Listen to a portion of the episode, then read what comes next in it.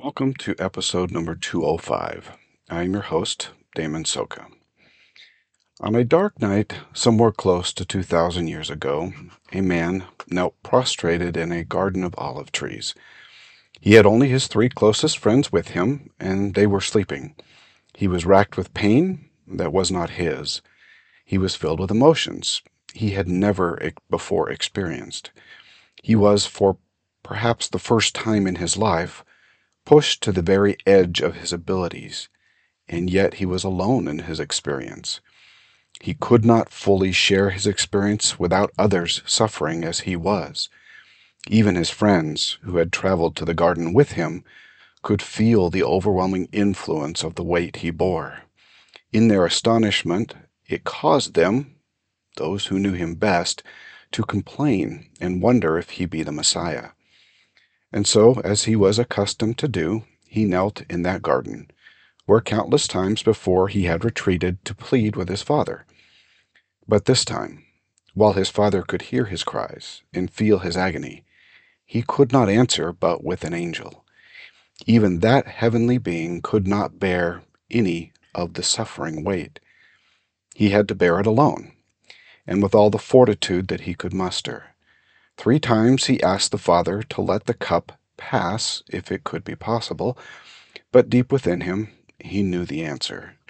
Even when the emotional suffering was at its most intense and he sweat great drops of blood, he prayed more earnestly, but knew that this was his cup and only he could drink it. Finally, the time had come and he was relieved of the most intense emotions for a time. During that break, he would be physically tortured to the point that his mortal strength would fail him, and another would bear his cross to its final resting place. He would forgive Simon, his chief apostle, for denying him. He would forgive the soldiers who drove the nails in his hands and scourged him. He would even forgive the two who were crucified with him. In his last dying act, he would commend his mother into the care of one of his own. He would finish what we refer to as the atonement of Jesus Christ. Elder McConkie stated in April of nineteen eighty-five that the atonement of Jesus Christ is the most basic and fundamental doctrine of the gospel, and it is the least understood of all our revealed truths. Why is that so? Why is the atonement the least understood of the truths of the gospel? I've pondered a great deal about Brother McConkie's statement. What is it that we get so wrong or don't understand about the Redeemer's sacrifice and the power that it brings into our lives? I believe sometimes that we simply don't ask the right questions and allow ourselves to experience necessary trials in our lives to come to that understanding. The atonement of Jesus Christ can be taught and understood from a logical perspective, and those mental exercises are important. But it is the heart and the mind that must come to an understanding for us to comprehend fully. It is our personal experiences, our trials, and emotional travail that brings us to a more complete understanding of his atonement. Written words themselves cannot provide the necessary training of the heart any more than a book can bring us the understanding of what the ocean smells like, tastes like, and feels. In many ways, we must experience our own Gethsemane to understand the nature of the atonement and how it interacts in our lives.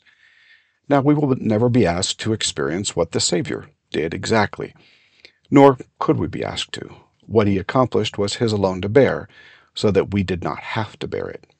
We could not bear it because even if we could serve out our punishment for our sins, it would only leave us punished, not necessarily changed.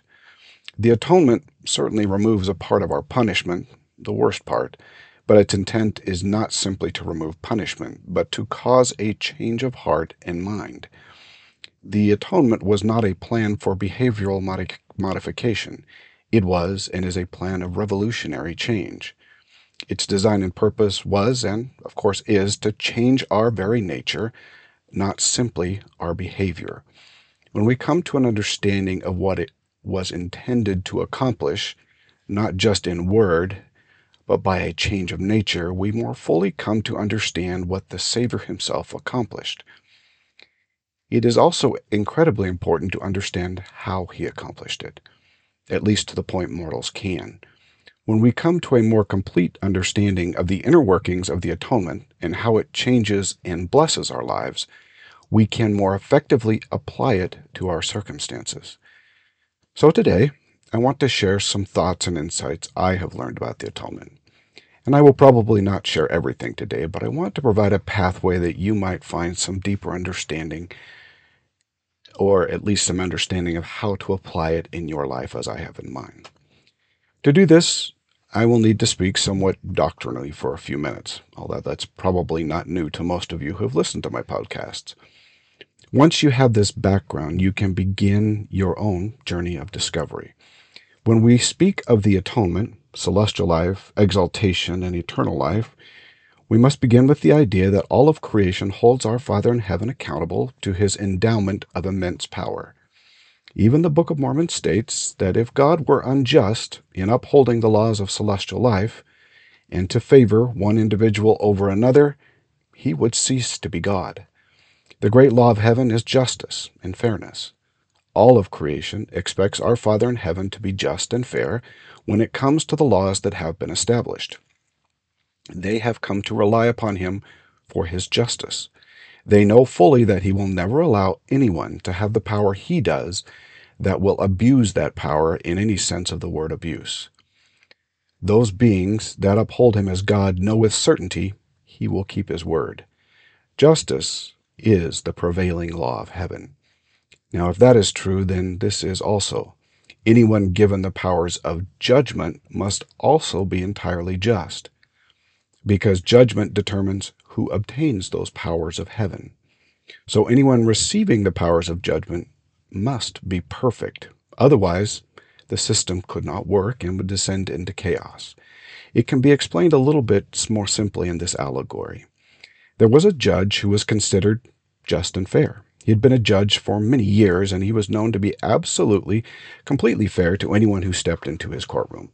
He had given many rulings over his years, and of course several of them had been tested by the press and others, but each time it was determined that the judge had been correct in his assessment. He became so well known for his rulings and fairness that many individuals facing court proceedings would actually seek out his court for their difficulties. He had defended honorably so many of his rulings that even the relentless press had to give in to the idea that this was as close to a perfect judge as anyone could get, and they eventually moved on to other judges who were less perfect. One day, two young men came into his court. Each was about the same age. Each had a very similar background in education. Even the crimes themselves they had committed appeared to be almost identical. The first man pleaded his case, and after hearing the evidence and the crime, the judge sentenced him to five years in jail, with five more years of probation. The second young man also pleaded his case to the judge, which was remarkably similar to the first. The judge, however, sentenced this young man to five years probation only. That seems strange to the individuals, lawyers, press, and others who had followed this judge for many years. However, given his stretch of perfect rulings, no individual thought to question him. Everyone thought that the judge must have had information or seen something they hadn't. After some time, one young reporter caught hold of the cases and studied them very intensely, interviewing everyone he could find about the extent of the crimes and what would have caused the difference in his judgment. He spent weeks and could find really nothing. During, however, during one of his final interviews with the young man's mother who had received the lesser sentence, the young reporter noticed a picture of the judge with his wife and this mother he was interviewing. He asked about the picture. The mother hesitated and noted that she was a sister to the judge's wife, but she didn't think that their relationship had anything to do with a lighter sentence. When the reporter dug deeper, he found that the mother had asked her sister to talk to her husband, the judge. The reporter noted that in his article that the only thing he found different in the cases was this particular relationship. This caused a deep divide in the community and a loss of trust. The judge was eventually reprimanded for the issue, but that was not the end of his story. This one moment of weakness caused a cascade of problems for him, and all his cases began to possess an air of suspicion when none had existed before. Once he had committed this one error, from then on every one of his rulings was questioned. A judge under celestial law must be perfect, and perfect continuously. When we are talking about eternity and the powers of exaltation, rather than just a few years in jail as his allegory, one can easily see why perfection was required of the Savior. The simple fact is that any error in judgment would have caused a lack of trust. The Savior had to be perfect to obtain the keys of judgment. There was no other way, and there never has been. That is the nature of the relationship of spiritual beings to their Creator and their Judge. He must be perfect in all of his judgments. However, perfection causes a distinct problem. If every person that obtains eternal exalted power must be perfect in their judgments, then very few, if any, would ever achieve an exalted life. In fact, we only know of one perfect individual, so perfection creates serious limitations to allowing individuals into celestial life. However, our Father can't simply just overlook one sin and not another. He cannot be preferential in his treatment of sin. Any broken law would cause a person to be somewhat like this judge, untrustworthy to hold those exalted powers of heaven. The problem is, is that perfection is extremely rare. And just because an individual has broken a law doesn't mean that with time and learning that they could not be brought to a point where they are perfect. Meaning spirits could learn to be perfect with time and effort, but those broken laws would have to be justified.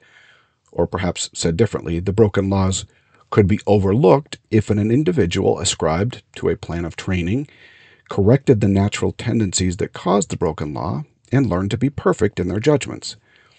The only problem is that someone would need to certify that the person had learned to be perfect in their judgments. The only person that could certify this is one who was already perfect. Now, a perfect person also has a distinct disadvantage when it comes to judgment. How would someone be able to judge the broken law and absolve it without fully understanding the nature of the sin? Meaning, a perfect person could judge perfection, but how can they judge imperfection, imperfection, learning to be perfect?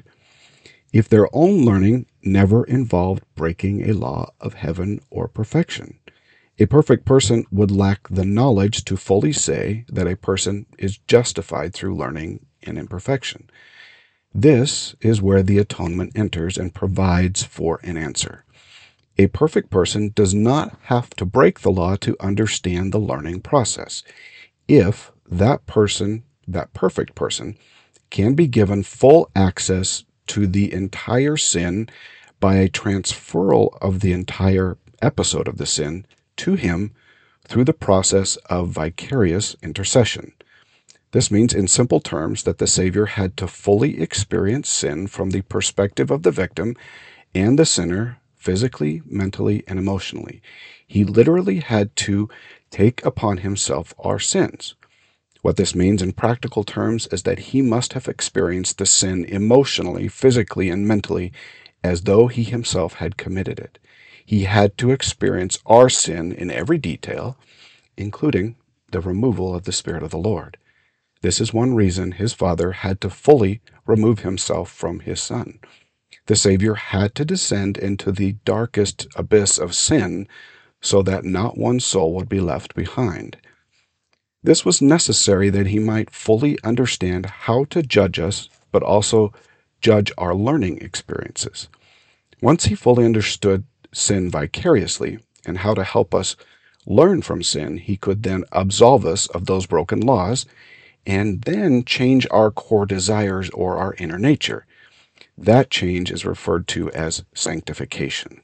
He essentially pleads before the creations that he has fully vetted the individual and that their nature is celestial. He states that through the process of covenants and repentance, he can change the very nature of the individual and essentially declare them perfected. Because these spiritual beings have full confidence in anyone receiving the keys of judgment from the Father, the Savior is able to change, redeem, and perfect our souls.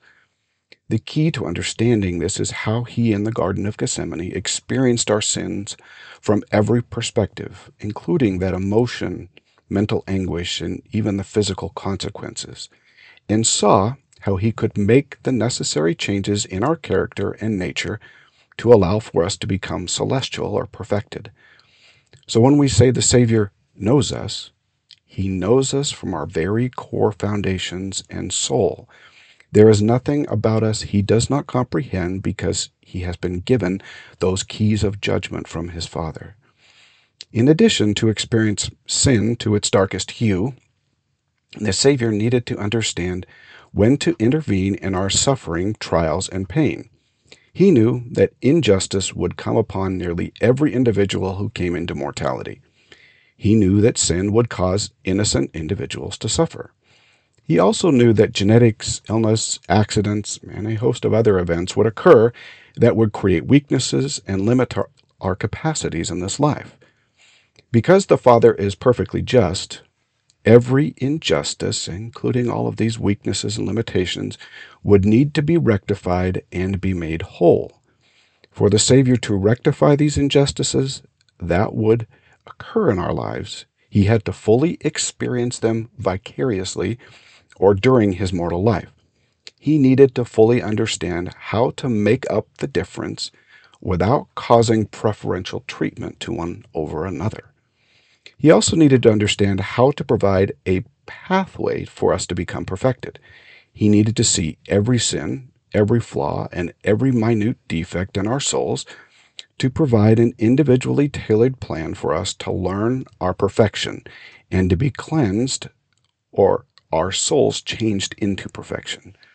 As part of that planning, the Savior had to experience every sorrow, trial, misfortune, depressive episode, emotional pain that could be experienced, and how these things might be used to aid us in our learning and cleansing efforts. Now, some of what we know occurred during the Savior's mortal life and during the atonement. There were things he never experienced personally during his life that he had to experience vicariously. For instance, we know that he never lost his mother during his life. He never broke a bone. He never experienced a miscarriage or the pains of birth. And yet he fully comprehends intimately each of our pains and suffering. Those things he did not experience personally in his life, he had to experience vicariously. And so the weight of the darkest sin and the suffering of torture and so many other things he had to experience bore down upon him in that garden, causing blood to be pressed out of his pores. He had to experience everything so that his judgment could be perfect. Injustice could be rectified, and his plan of happiness for each one of us could be tailored to our needs, so that he would know when best to heal us, or to strengthen us, or even allow us to suffer a little, or to be relieved of pain. During the process of the atonement, he became perfect in his knowledge, in not just the words or book learning. He became perfect in the experience. Now, how is that done? Is perhaps the mystery in it all, how he could fully experience my life and everyone else who has lived on this planet and an infinite number of others is perhaps the incomprehensible nature of the task. However, all we need to know is that he did, and that he knows us intimately.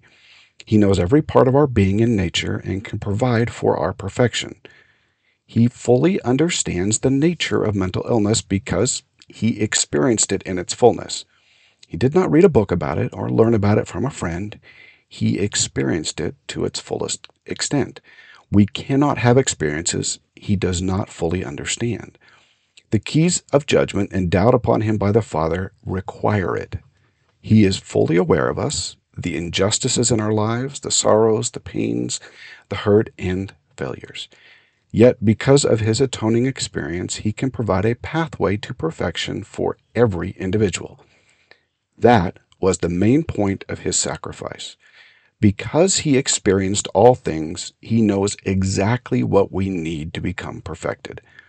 And so as we enter a covenant with him, we accept the atonement and his plan for us individually. He could turn injustice into a learning experience. He could turn sin into a moment of education. He would know when a change of heart was warranted, and then purify our spiritual nature line upon line, and change of heart upon change of heart. What we see in his atonement is an individualizing of the plan of happiness to suit our personal needs. He could view our souls as they are, and with our permission, through covenants, make the necessary changes. What we see in mortality is that the Lord does not rescue us from failure, pains, sorrows, injustice, or trauma. We see that because of the atonement, he can use such experiences to create a perfected being. Yes, he could certainly change us in an instant to be celestial at our core, but he does not. He uses our experiences to teach and train us, and when we are prepared for the change, he causes that change of heart to occur. Thus, our agency is not thwarted or removed. What the Lord can do, because of his understanding and knowledge obtained through the atonement, is foresee what will occur in our lives, and through unseen methods help us to avoid experiences that would be of little value, and lead us through experiences that would be most beneficial. Thus the Lord can tailor our experiences to aid in our progression. If we have partaken of the covenants and working to live the commandments, then we are under his veil of protection offered by the Lord. He can tailor our lives to experience those events of greatest value to our salvation. If we are under this covenant and experience mental and emotional illness, then it is very likely that the Lord sees benefit in our experiences. Because we cannot see the end from the beginning, we are not likely to see the value during the experience. But we can trust that the Lord does see that value and understands our limits, capacities, and abilities to learn from the experience. He knows us intimately through that atoning process and knows in every detail how to perfect us through the covenants we have made with him. He will not put us through anything that does not provide significant value to perfecting our lives. Mental and emotional illness is not a punishment, although it may seem so much of the time. The reality is, under the guidance of the Savior, it is a method of tutoring to bring about our perfection. Mental and emotional, emotional health challenges are in reality what will save and perfect us in the end, if and only if we rely upon the covenants that we have made. Now, my hope today is that you are able to more fully see how that Savior knows and understands you, and the deep love he feels for you. He does not desire your suffering, and he has felt it more deeply than you know. But he truly loves you enough to allow for your challenges to make those perfecting changes in your life. He loves you enough to provide a pathway and the strength to walk that path with him. That I know by experience. Until next week, do your part so that the Lord can do his.